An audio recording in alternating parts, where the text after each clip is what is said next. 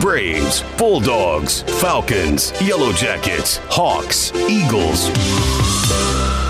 From the heart of Georgia, it's the Bill Shanks Show.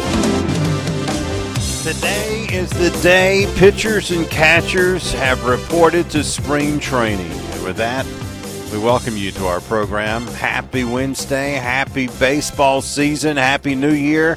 Whatever you want to say, baseball is back and there are people on the fields of Florida and Arizona, probably as we speak, getting ready for the upcoming baseball season that will start in about six and a half weeks.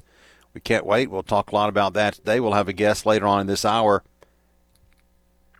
Justin Toscano from the Atlanta Journal Constitution, AJC.com, will join us. We'll get his thoughts on spring training as it's beginning. Can't wait for that. Looking forward to it. So we will be talking about that. Also, Hawks trade rumor. Oh, I love trade rumors. You know I do. So we'll talk about that in our next segment. And there's a whopper out there. And no, it has nothing to do with LeBron almost going to the Warriors before the trade deadline last week. I do not care. Unless it had been a three team deal with Atlanta, I do not care. And it wasn't, so I don't care. And I think all the stories about LeBron are tiring. Anyway, we are uh, ready for baseball. You know, it's sunshiny outside beats the heck out of what we saw on Monday.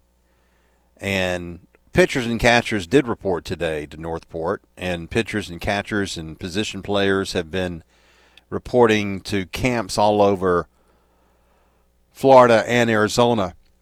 And it's been obviously uh, kind of a gradual thing where the players get in, and as I said on Monday, you know, they a lot of times will rent houses. These people are rich, remember, They'll rich house, uh, rent houses for two months, and they'll come on in in early February just to get out of the cooler, cold weather wherever they may be living in the all season, and come to Florida and and and kind of enjoy the beautiful weather down there. I want to see what the temperature is in North Port right now. I mean, it's very, it's very. I don't want to. I don't want to complain about the weather compared to Monday. It's we're on the south of France for crying out loud, but it is very nice outside today. It's 64 and sunny in Macon, Georgia, and so you can't you can't really complain about that. Now let me see. I swear I hate this new stupid Weather Channel app is so awful. North Port, Florida. Let's see if it pops up here. Here it is, North Port, Florida. So right now in North Port, Florida, it is 74 and sunny. Perfectamundo, as Arthur Fonzarelli used to say.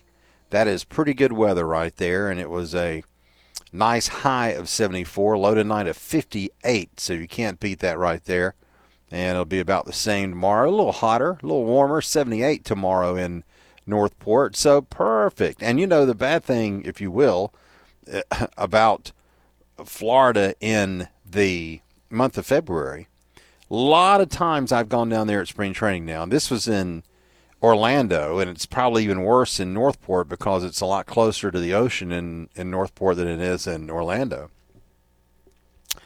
The breeze can be cold. And so you, you have to wear a jacket. You have to take a jacket to spring training in Florida because it can get still chilly in February, of course, and the breeze will make it plumb cold.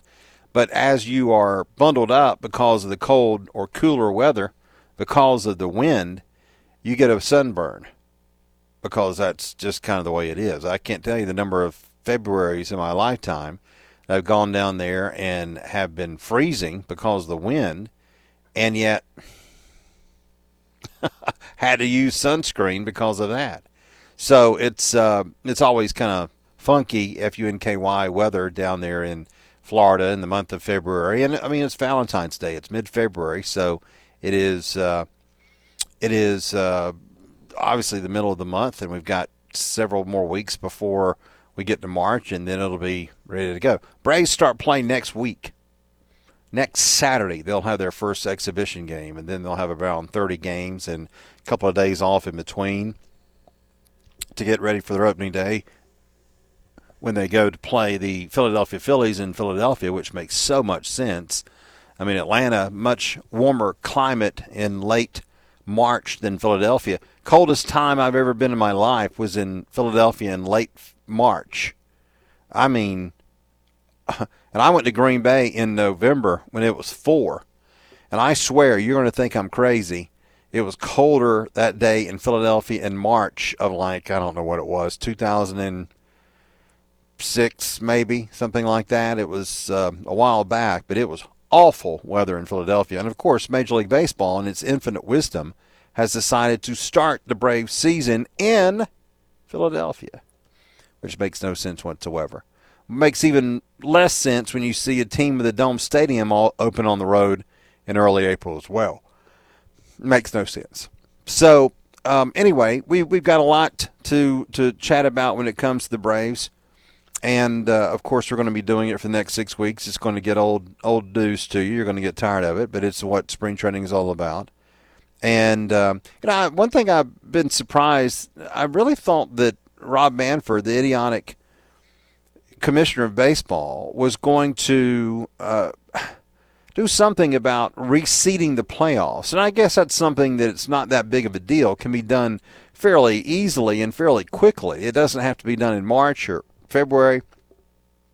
He, he could say it in any month he wants to. He could say it in September. Hey, by the way, we're going to reseed the playoffs uh, so that the number one seed, for example, gets the lower seed, which would have, if it had happened last year – after the first round, the Braves would have played Arizona instead of Philadelphia. Now, it doesn't mean the Braves would have scored more than eight runs in four. I say that out loud, and it's just like boggles your mind. Yes, four games, eight runs, and no wonder they lost three of the four. And some could say they were lucky to win the one they won in game two because of the unbelievable play that that uh, was made by Michael Harris and especially Austin Riley. But still, uh, the reseeding of the playoffs is something I think is very easy and needs to happen. It, it's just, you know, it's done in football and it's um, very easy to do. Say, well, you know, the, the, the higher seed is not going to play the team in that bracket no matter what. They're going to play the lower seed that's still standing after that first round. So I hope they do that, and and I again that could come at any time, uh, at any time, now or later. I don't think there has to be any kind of plans for that because it all depends on who's winning in that first round. But we're going to have a lot of Braves storylines. Of course, the left fielder Jarred Kelenic is the one. Hard to believe, but the one new position player on this team. Last year we had one new position player on the team with with Sean Murphy, of course, who shares the catching position with Travis d'Arnaud. Now we've got a new left fielder on this Braves team with Jarred Kelenic, who is a, um, uh, you know, Jarred Kelenic was a tremendous prospect for the Mets, first round draft pick out of high school. Mets then traded him in the Edwin Diaz trade a few years ago to Seattle. He really became a, a, a huge piece of Seattle's, Seattle's rebuild and never really materialized and uh, he had a good year last year, but he got hurt in the middle of the year, and that really sidetracked his year. But the Braves got him and, and have, are paying a pretty decent amount of money for him, even though personally he's cheap for a couple of years because he's uh, still got two years before arbitration. But the Braves, uh, of course, have had to swing uh, several trades to get out from under the players really the contracts that Seattle sent back in return. Of course, Marco Gonzalez being one of those, and um, the the kid that hadn't played in several years, uh, who I don't even know where he wound up. I think he's still out there somewhere. Maybe maybe he's maybe he's calling on with someone else. But anyway, he's not going to be in Atlanta. Jarred Kelenic's going to be in Atlanta, and he's going to be the left fielder. And of course, that pitching staff: Chris Sale, Reynaldo Lopez, Aaron Bummer, the main three improvements in this pitching staff. And of course, Lopez is kind of the wild card because he could either start or he could relieve. And uh, I know when Justin Toscano joins us at the bottom of the hour, he will talk in in detail about the fifth starter's job because I love it when there is a fifth starter's competition in spring training. I really do. I think that's really cool. it's always fun because you want to see every every time every time the every time the uh, candidates for the fifth starter's job um, are, are on the mound, you want to you want to you want to see that, and you want to see how they do what what they do, and and you know what the team is feeling about them. So that's going to be fun. I'll never forget when Horacio Ramirez was trying to win a job in the Atlanta rotation, and I can't remember who he was battling, several others. It was the year after Tom Glavine had left Atlanta, so it was like the first spring training without Tommy Glavine, and of course he went to the Mets, unfortunately, and so um, you know they had a competition to kind of fill that, and uh, obviously it was Horacio Ramirez, who had a couple good years for the Braves before he got hurt, and and uh, then went on to Kansas City for a little while. But still, it was um, a competition, and that's always something. I want to I want to stop and pause for a minute because uh, CNN has just busted in on their coverage of of uh, Donald Trump. Uh, there has evidently been shots fired at the Kansas City Chiefs victory parade in Kansas City.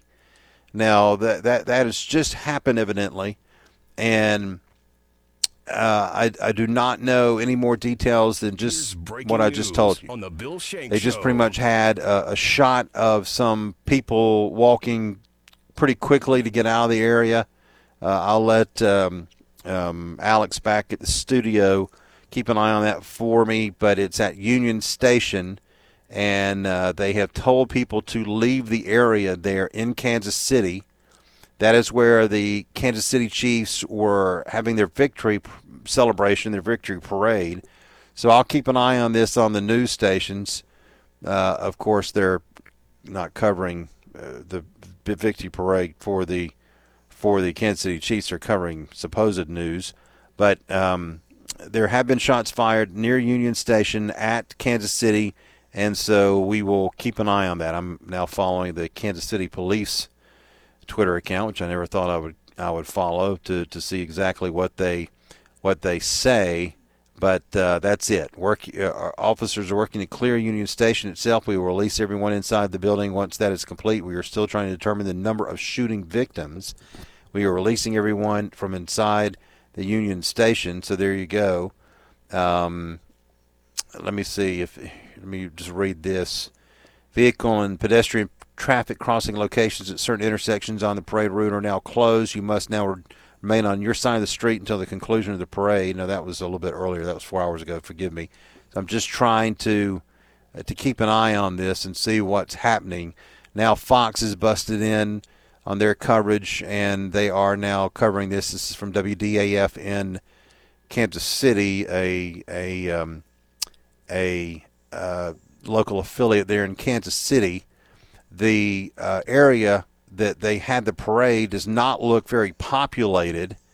It um, there's still a lot of people there in this grassy area in Kansas City. Now there are a couple of uh, of long shots, if you will, far away shots that WDAF has in, in their coverage and uh, I don't really see people scurrying around. There, people are leaving. People seem to be leaving and getting away, uh, but they do not have any type of of um, uh, of you know, there's no panic involved. Now, uh, just a moment ago, shots were fired. This, according to the Kansas City Police Twitter account, shots were fired west of Union Station near the garage, and multiple people were struck. We took two armed people into custody for more investigation. So hope, hopefully that has the people who were doing the shooting in, in custody there. And um, but it, it did happen near where the where the Chiefs fans were celebrating their Super Bowl from just a couple of days ago. So we'll keep an eye on this. I mean, we, we you know, this is obviously a sports slash news story, but if it's something of that nature, we like to keep you involved with something going on that's uh, kind of big. And I think when you gather, God knows how many people there were in Kansas City for that parade and that celebration, there's no telling. I mean, that is a humongous area that they had the parade. It looks like, you know, uh, Central Park in New York. It was so big. obviously, uh, most of these large cities have these areas where if they can have some type of of huge celebration. I don't really think Atlanta does. I mean, Atlanta had to take everybody back to the stadium after they had their parade after the 2021 World Series. But Kansas City has a, a huge area, that must be Union Station that they're talking about, that um, has been where the fans have congregated for the parade. So again, we'll we'll keep a watch on this and see what's going on. Hopefully, no one was hurt, but um, obviously the lights on that right now, and there are some ambulances around. There's a heavy police presence as well, so we'll just kind of keep an eye on this as we go along here. So anyway, uh, back to the Braves here. Forgive me for interrupting that, but I did want to let you know about that little situation, which obviously, hopefully, pray to prayerfully we will not have anybody hurt there. The um, the fifth starter's job is going to be huge. I think how that kind of domino effect will go with with the bullpen and how that will be um, dealt with, if you will. That's going to be very interesting. Uh, how some of these prospects show in spring training, and just to keep everybody healthy. That that's the most important thing. Is just simply to keep everybody healthy. So I I think that is extremely interesting to me. Just the competitions that will go on for this team in spring training and how they will handle all of that and what um, who will step up. We always have surprises in spring training. Think about last year when Dylan Dodd and Jared Shuster did very well. Uh, Dylan Dodd still with the organization. Jared Shuster now in Chicago with the White Sox, obviously part of the Aaron Bummer trade, and uh, but there were there are always surprises. There's always some kind of surprise that somebody will come out of nowhere, or a non-roster player, or a young player, a, a, a minor leaguer, or something of that nature. Always something of that and um, you know that that's uh, we'll have to just see kind of who does well in spring training to kind of have that type of uh, breakout because that's always something that could happen. Uh, Kirby Smart announced a couple of changes on his coaching staff today. Special teams coordinator Scott Cochran and Daryl Dickey, who is an offensive analyst, have resigned at UGA to pursue other opportunities. Kirk Benedict, who served on Kirby's staff as a special teams analyst the last two seasons, will be promoted to special teams coordinator. And the release said earlier today that the um, Kirby said, I want to thank Scott and Daryl for their contributions to Georgia football. We wish them all the best moving forward. Really, no idea if they left on their own or if they're leaving or uh, to, to truly get another job or, or what. But Scott Cochran, of course, had been at Alabama for years with Nick Saban. Kirby had tried to get him to join the staff when Kirby took over back in 2016. He was not successful at that point, and then a few years later, uh, it was uh, he was successful in getting Scott Cochran to join the Georgia staff as the special teams coordinator. Of course, Cochran had to leave for a while for a personal reason, and then came back to UGA and was there for the last couple of years. So uh, they were very close, Kirby and Scott Cochran very close when both were at Alabama under Nick Saban. And so we'll see where Scott Cochran winds up. Hopefully everything's good with him and he has a different job that he's going to. And Gerald Dickey's been around for a long time uh, as an offensive coach, so he's probably getting ready to be on someone's staff, I would imagine. But those two changes were announced today. CNN now reporting that multiple victims have been harmed in the Super Bowl parade shooting in Kansas City. Uh, this, according to police, and, and again, let me look uh, at the Kansas City Kansas City Twitter account because obviously they're getting that from the Kansas City Twitter account and um, uh, the police department. Um, I don't really see anything else on here about that. So CNN must be getting that from not the Twitter account, but for from someone else that is reporting that on the Kansas City police beat or someone of that nature. They have not tweeted that, but CNN has been told now that multiple victims have been harmed, shot, I would assume, in this area of Kansas City where the Chiefs fans, and again, it must have been over some time ago. This is not, there are a lot of people in this area, but there are not a, a ton of people. There are not thousands of people now in this area. The fans have kind of disassembled and are leaving and walking down the streets in Kansas City, and uh, the stage area where they had the celebration. th- th- There's not many people near that at all. There's still some groups of people there, and there is a tremendous police presence, as you could imagine, for this situation now that shots have been fired. But we will keep an eye on this. Uh, you know, it's a news story, but it's also a sports story, so it's something that obviously caught my eye because you never, and I always worry about this.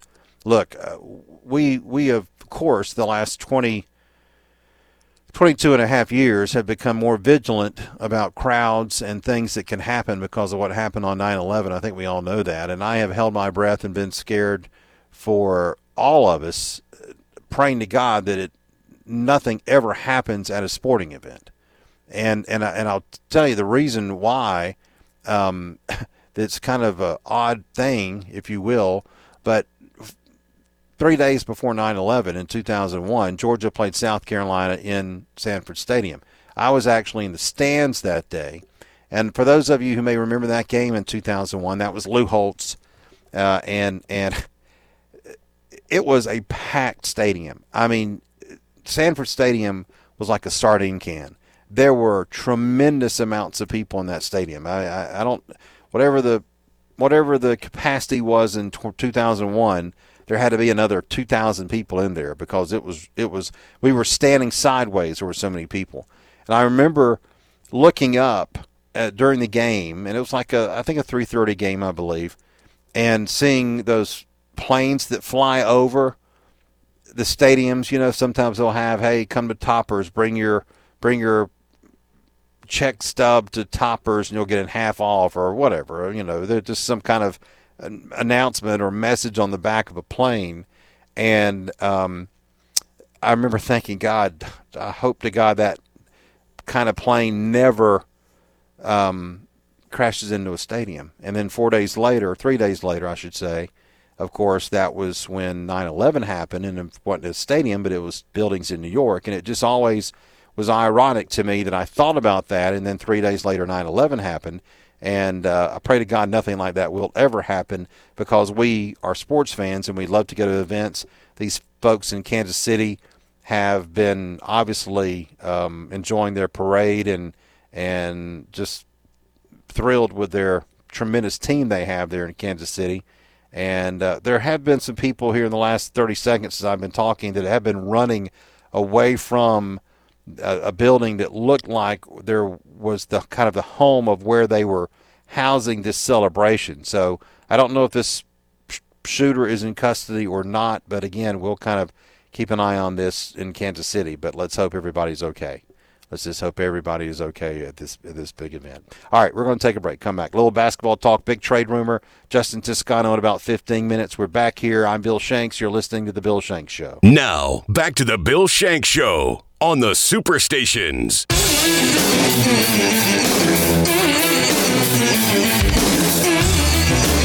Welcome back to our broadcast. Thanks for joining us here on this Valentine's Day. We're going to have love songs today. Right, Chris? That is correct. Uh, this is one of them.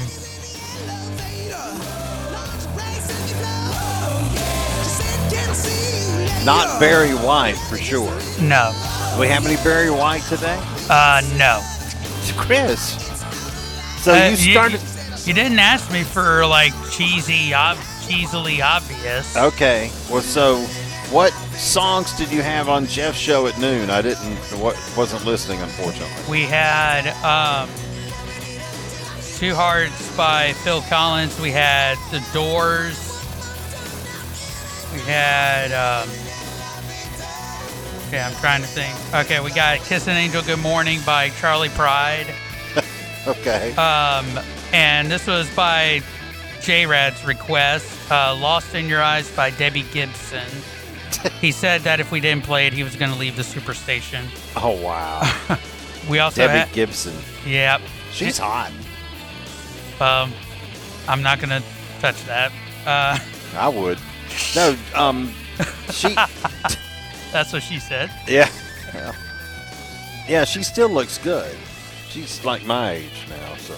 And we also had The Flame by Cheap Trick and Your Love by The Outfield. Okay. So I I was really expecting like cheesy, soupy, crappy songs here, but you're not doing that today. There might be one or two, Okay. but yeah. All right. I, that's why I I, said DeBarge and you know James Ingram, crap like that. Yeah, I didn't want you to get on to me like I did, like you did when I played Walter Payton or The Waitresses. The waitresses. What the hell was that? That was crazy. All right, so we look forward to that on the show today. Can't wait. Now, um, there has been a report this afternoon by Howard Beck, who is with The Ringer, that the Atlanta Hawks discussed a Trae Young trade with the San Antonio Spurs right before the NBA trade deadline last Thursday. Many people around the NBA believe that Young could be traded by the Hawks this summer instead of DeJounte Murray. One Eastern Conference executive said he, meaning Trae Young, is available. Young signed a five year, $215 million contract with the Hawks in August of 2021. He will make $43 million next season and 45 million in 25 26.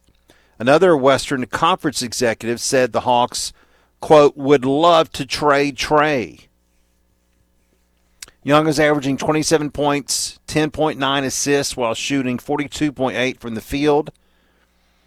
He has 34 double doubles in 49 games. He does not have a no trade clause in his contract. He has a career averages of 25.6 points, 9.5 assists. He is often linked to the Lakers because he has the same agent as LeBron James and Anthony Davis. And he actually has a home, I believe, in Los Angeles as well.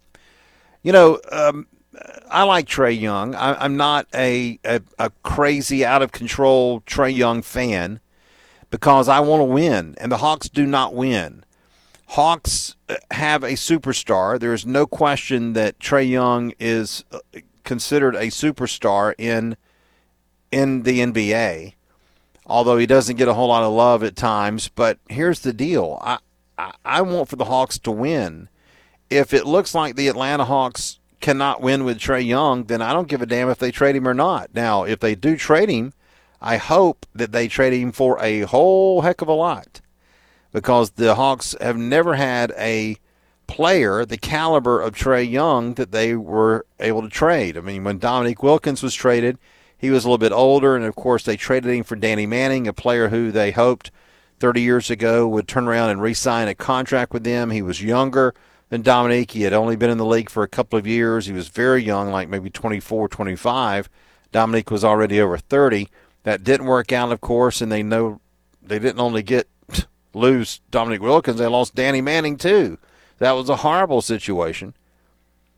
So, um, you know, I, I, I know some people are going to have very strong feelings about this and, and are not going to want Trae Young to be traded at all. And I understand that. However, I just want to win. And if they need to trade Trae Young and get some more players on this team and get more draft picks, now this year, uh, you know, they're already going to have probably a well, I don't know what kind of draft pick they're going to have. They're going to have one in the top 15, I guess. They may be in the lottery.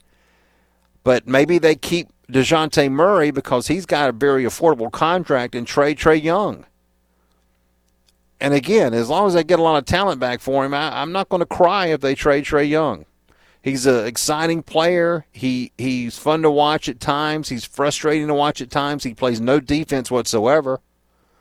But you know, it makes you think. Well, is the thought of them trading Trae Young and keeping DeJounte Murray something they should seriously consider? And maybe it is. Maybe that is something they should seriously consider. Again, they're not winning. They have a sub 500 record, right around 500, since they went to the Eastern Conference Finals a few years ago.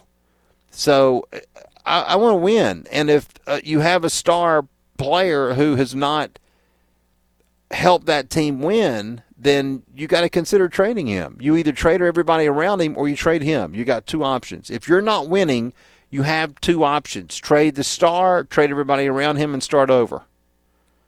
So, uh, you know, I, I, I'm reacting to this not in shock or not with, uh, you know, a, a, just a, as a shocking thing or, or being aghast at the situation because Trae Young has not helped the Hawks win since they went to the Eastern Conference Finals. Has it been his fault the Hawks have not won? Not necessarily, but we expected after that run for them to do more the next year, and instead they've been stuck. And now they're going through another coach with Quin Snyder, and they still are a few games under 500. They are 24 and 30 right now in the season. They play at Charlotte tonight. They're going to be very handcuffed in this game because they're not going to have Clint Capela or Okongwu, Onyeka Okongwu. So they're not going to have a very big presence, although Charlotte is awful. It may not matter. But uh, we'll see what happens tonight. You can hear that game here on the Superstations tonight. And um, then they play at home against Toronto on Friday. Hawks are 10th in the East, though. And this is not a team that people have gotten excited about. There maybe should be more excitement about a player like Trae Young. But, you know, he was traded for Luka Doncic in the draft. Then the other player who was acquired, Cam Reddish, started strong. And then all of a sudden, of course, he got traded inexplicably because he didn't fit in or whatever the heck was going on. So maybe they do need to trade Trae Young. I want the Hawks to win. I, I, I want the Hawks to win more than to be – shocked by his talent of scoring a lot of points and shooting from half court. I don't give a crap. I want the Hawks to win. So if if that's the answer for the Hawks to win, so be it. And we'll, you know, ask that question a bit later on when we start taking phone calls. All right, we're going to take a break, come back to baseball next. Justin Toscano from the Atlanta Journal Constitution will join us. He'll tell us about seeing the players on the field for the first time today. That and more as we continue right after this. Now, back to the Bill Shanks Show on the Superstations.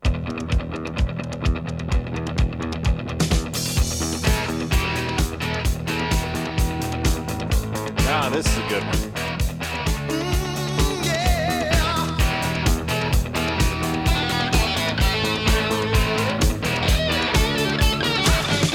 See, we, we could have had, Chris, we could have had some love songs and then like bringing us back from commercial and maybe some baseball songs taking us to commercial. Because as much as it's Valentine's Day and Ash Wednesday for that matter, it's also the day that pitchers and catchers report. Well, but we, we could have had a meeting about that, but we didn't. Well, we could we can do that. I do got baseball songs loaded in our system, so Okay. we can do that. Okay, let's do that. Okay. Because we're talking baseball here, as Terry Cashman said. Welcome back to our program here on this Wednesday. Let's talk about the Atlanta Braves, who did report, pitchers and catchers did, for spring training today. A lot of them had already been there. Justin Toscano is the beat writer for the Atlanta Braves for the Atlanta Journal Constitution. You can follow him on Twitter at Justin C. Toscano on Twitter, and of course, read his content, ajc.com. Happy New Year to you. How, how's the uh, weather in North Port? Yeah, well, thanks for having me. First off, Bill, and uh, no, it's awesome. It's awesome. It was, uh, I think, it was pretty brisk here this morning. It was like 60 and windy, but I think that's like a good winter day. Uh, anywhere else, that's as warm as it's going to get. So it's been, yeah, it's been 70, sunny, not too humid just yet. I'm, I'm sure we'll get there, but man, it's it's been perfect. I love seeing that sun out because I feel like every weekend in Atlanta this winter, this off season, it was like raining. I mean, Yeah. we were good for like one or two rain days every weekend. I know it seems like it. Well, probably the week I get there in March, it'll be hot as hell. But I, I was telling people earlier, Justin, and you've been down there a couple years now. You know, in February, you got to pack a jacket because that wind could be crazy in February, can it? Yeah, I know. I you know what? I've I always this year I've only got like a crew neck sweatshirt and then a quarter zip. Uh and so I'm like I'm I'm kind of living on the edge honestly, but I think you're you're totally right. It's it's funny how much the wind you get out there and you're watching stuff and man, when it's cloudy and, and windy, it can it can kind of rip through you here. Yeah, and you can still get a sunburn. That's what's scary about it. Uh, you have to be careful about that. I read your article today in the AJC about things you're you're looking at, and the fifth starters competition is the first thing you mentioned. And I love spring trainings when there's a fifth starters job competition. and this could be a good one. Um, ha- handicap it for us. What do you think we're going to see over the next six weeks with this competition to be behind Fried, Strider, Morton, and Sale? Yeah, of course. I'm the same way. I mean, that's I mean, us baseball nerds love that little Yeah. like nitty gritty stuff. And I think as you look at it this year, you've got Bryce Elder, who's kind of the incumbent, right? Like, you know, he didn't have a great second half, but you could make the case that he just tired out, you know, pitching more with a bigger workload and, and better competition than he ever had. Uh, and then you've got AJ Smith Shawver, who's, you know, the young guy, tons of talent, tons of potential, flash some of that stuff. Needs to refine it a little bit with a little better control, but I mean, he's certainly got stuff that, you know, a lot of the guys that were depth starters did not last year. Um, and then you have Reynaldo Lopez, who's still, I mean, despite the Chris Sale acquisition, is still in line to compete for that job because the Braves feel that, you know, he's a guy who might fit them best in the rotation, despite, you know, how dominant of a late inning reliever he is, as they saw in the summer last year when he shut them down over a couple appearances. Um, so yeah, it's going to be. I mean, I wouldn't completely rule out Hurston Waldrep. I mean, he would have a, a hill to climb in terms of, you know, a, a Dodd or Shuster-ish have spring, you know, in terms of like maybe one inning over or one run over 19 innings or something to, to put him in that conversation because he's, you know, they, he's still got some developing. But I wouldn't rule him out just because it, it, you know, he climbs four levels last year over two months, uh, and it looks like he's on the doorstep of his major league debut. So it's uh, it it'll be a good one. Six time, six weeks is a long time to figure it out. No question. We had Kiley McDaniel from ESPN on yesterday, Justin, and he talked about Waldrep and, of course, that splitter. And that splitter is something that we could see perhaps, especially if he is not pitching against first teamers, just dominating people for a couple of weeks. I mean, I wouldn't be surprised by that at all, would you? No, no, not at all, and especially because, I mean, shoot, these days you might get what three or four weeks into spring training before the regulars are, are all in the same lineup mm-hmm. playing, you know, five or six innings at a time. I mean, they they build up pretty gradually to it in terms of the workload and trying to keep guys fresh. So yeah, I mean, I I think that splitter's devastating. I mean, that's something that the Braves identified in you know in him in the draft, and they loved, and they thought it was you know one of the best out pitches in the draft, uh, and he was terrific. I mean, you consider. I mean, shoot, uh, sometimes who knows what you can take over you know numbers from small samples, but a one five three ERA over almost thirty innings uh, in that two month professional baseball stint last year after the draft. He got as high as Triple A. I mean, I, I think that splitter is really you know nasty and, and devastating, and something that, yeah, I mean, it's it's going to be a tough evaluation because that pitch, you know, appears to be so good. It's going to look even better against a lot of the guys he'll be facing early on in spring training games. So I'm I'm excited to you know hopefully he gets a a large chunk of camp uh, and goes for as long as he can go, so we can see it against some of those you know big leaguers. when Alex Anthopoulos was on our show a couple of weeks ago, and we, we talked about the Fifth Stars job a, comp, a little a little bit with him, mentioned Elder, we mentioned Lopez, of course, because of how they described their potential use for him when they signed him in December. And he made sure not to leave out Waldrep. He made sure not to leave out AJ Smith Shawver, and even Yeah. mentioned Huascar Ynoa as well, who he said was Yep. going to be healthy coming into camp. I, mean, to me, after hearing him say that, Justin, it it made it seem like even though you're right, Elder should be considered more of a favorite or of an incumbent, that this thing's wide open. That if any of those other guys, even AJ Smith Shawver, because I made the comment about, well, wouldn't it be better for the organization if AJ Smith Shawver and Waldrep spent some significant time in AAA? And of mm. course, not saying this to him, but especially if Morton and Fried are gone next year to allow those two to take mm. over. And he said, Yeah, but you know what? If those guys are the best ones in camp, we're going to take them on opening day. And I don't think we should be surprised by that, should we? No, no, and you're totally right. Like I think as as much as Bryce Elder is the returner who is an all star and proved he can, you know, do it over a full season or really, you know, half a season.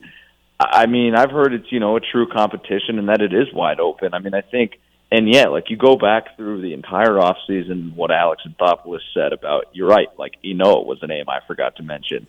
Before that broken hand, I mean, he was incredible. He was Yeah. probably the Braves' best early uh, starter early in that season. Um, and there's certainly potential and there's certainly upside there. They kept him around to find that out. And uh, and yeah, you're I I it is wide open, and I wouldn't be surprised. Look, I guess the way I would put it is this: last year at this time, uh, when I spoke to you on the show, I did not have Jared Shuster or Dylan Dodd very high on the radar. Like when we discussed the fifth starter competition and those options, you know, Right. from, I think we were discussing, oh, Ian Anderson versus Michael Soroka, the best Yep. friends, and then you had Bryce Elder uh, behind them. I, I didn't see Dodd or Shuster coming in, and I think that's one thing that you know Alex and the organization does well is you show those guys in that big league camp that hey, if, if you're here, if you've got a locker, you're going to have an opportunity. And I mm-hmm. think yes, there are guys that they would prefer, you know, develop. Like everybody would prefer their prospects get more seasoning, but at a certain point, the game in baseball is that you have to be willing to pull the trigger on some of these guys. I mean, you can't pearl clutch prospects forever in, in terms of their development. I mean, yeah, they've shown that look, they're going to be aggressive. I mean, whether it's Michael Harris coming up, you know, for Travis Demeritte and co uh, in 2022 or last year with AJ Smith Shawver debuting at 20 years old and having only pitched full time for a year and a half. I, yeah, like I would not count out Ynoa. Like, look, if he blows the doors off of everyone, like he's going to be the guy. Like, Yeah. same with Hurston Waldrep. Like, if and I think I think Bryce Elder is young enough. It's kind of like you look at it like it is in all of sports, right? Like Bryce Elder is a guy, you know, he's not a Cy Young winner. He's, you know, an All Star last year, but he's young enough that I think, look, like he's going to have to win this job. Like it's not going to be like an advantage, you know, extreme advantage is given to him because of what he did last year. Because I think when you're the Braves, you're in a spot right now with all these options that that you should be choosy and you Sure. can be choosy. And I think you should, you know, expect greatness from that fifth spot, especially when you look at, you know, how last year I think the guys, the 12 guys and 3 of them were openers who filled in the rest of the 55 starts, you know, in the fifth starter role um, after the top four starters. Like those guys had like an ERA of I think like 5.15, I believe Yeah, it was, I think so. something like that. So I mean, you've got to. This is a good chance to get off on a good foot. And if I'm Huascar Ynoa or, or Hurston Waldrep, like I'm certainly looking at what happened last year and saying like, all right, man, like if I'm the best guy, like they're going to take me. Options matter and things like that, but I mean the Braves have proven they're not going to take somebody that's materially worse. Justin Toscano, our guest from AJC.com at Justin C. Toscano. A few more more minutes with Justin here. He is in North Port where the Braves worked out today. All right, a couple things real quick now. I, I mean, look, uh, Lopez may win the job, but if Lopez goes back to that bullpen, on paper, that's the best bullpen in this sport, right? It's got to be. It's unbelievable if he goes back to the bullpen. Yeah, I think if everybody's performing, I I would agree with you. I think like the way I see this is you've got the Braves, you've got the Dodgers, you've got the Phillies, you've got you know the Astros again. You you know you look at all these contenders. I really think that, and bullpens can be volatile. We know that, but I really think that this Braves bullpen would have to be the best in sport. And I, and I think, look, I mean, Reynaldo Lopez adding to kind of the slew of late inning options with Raisel Iglesias, AJ Minter. I mean, we saw how good Pierce Johnson looked last year. We saw how good Joe Jimenez looked down the stretch when healthy, when he got further and further away from that back surgery he had uh, last off season. This would have to be the best bullpen in the sport. I think the thing you would look at is is this: if let's just say it played out like a situation like Iglesias, Minter, you know, Lopez, uh, Johnson, Jimenez, Lee, Matzek, and um, you know somebody else. Dylan Lee ends up, you know, yeah, bummer. Dylan Lee ends up being the only optionable guy in that group, and I think like from a roster construction standpoint. I would think that having Lopez as a fifth starter is probably like their best laid plans. Like there are ways to build in flexibility, but like that's what they had. We saw them last year that, that often oftentimes they didn't have a ton of optionable guys in that bullpen and had to do some maneuvering. And I think that if Lopez is in the pen, it greatly strengthens the bullpen, but you lose some flexibility, and I'm going to be interested to see like what they pick, right? Because I think if Lopez is in the bullpen, that's an embarrassment of riches. But if they think Lopez can be a somewhat viable starter, that 5.15 ERA between 12 guys I mentioned, like that's a pretty easy bar to clear. So Yeah. if you're looking at covering six months, maybe you just say, okay, well, you know, we'll have him in the rotation, especially because you would think you're going to have two openings at a time sometimes in some turns, just or one more opening in some turns, just because they're going to want to keep Chris Sale healthy, Yeah. and I don't think they're going to push him to the brink. I think they'll kind of play him like Charlie Morton and skip starts and skip turns and give him extra days and things like that. So uh, there's going to be a lot of opportunity. We got about a minute left. Tell me some of the other players you're looking forward to seeing, including any young prospects over the next six weeks. Yeah, yeah. Nacho Alvarez, a young infielder. I'm, I'm really intrigued to see him. He's on the non-roster invitee list. Uh, this one is pretty mainstream, but I think Jarred Kelenic's a really nice fit. Like you look at what he did last year. He plays better defense than Eddie Rosario. Uh, he can give the same input, you know, off- offensively at least. And I really, the thing I watch for with him is I really like that he's going to be able to hit sixth or seventh or 8th I like that he's not going to have to carry the load. I'm going to be watching him. Um, and then you always want to see how the newcomers look, right? Like Chris Sale. Like I want to see how Chris Sale looks. Um, you know, apparently his bullpen's been nasty. Uh, and so, yeah, I'm to, those guys are probably, you know, an NRI and then a couple of the big league guys are three pretty good ones to talk about. It's going to be fun. It's going to be a great six weeks. It looks like a great roster on paper. It's going to be a lot of fun. We look forward to your coverage. You're doing a great job covering this team, Justin, for AJC.com, and look forward to seeing you in a couple of weeks. And uh, we'll probably have you on again soon as well. But thank you for your time and have fun down there, okay? Yep, sounds good. Thanks, Bill. Appreciate All it. right. Yes, sir. Justin Toscano at Justin C. Toscano on Twitter, AJC.com. And of course, the station you're listening to right now is your home of the Atlanta Braves on the radio. Don't forget that. First game next Saturday from Florida. You're listening to The Bill Shanks Show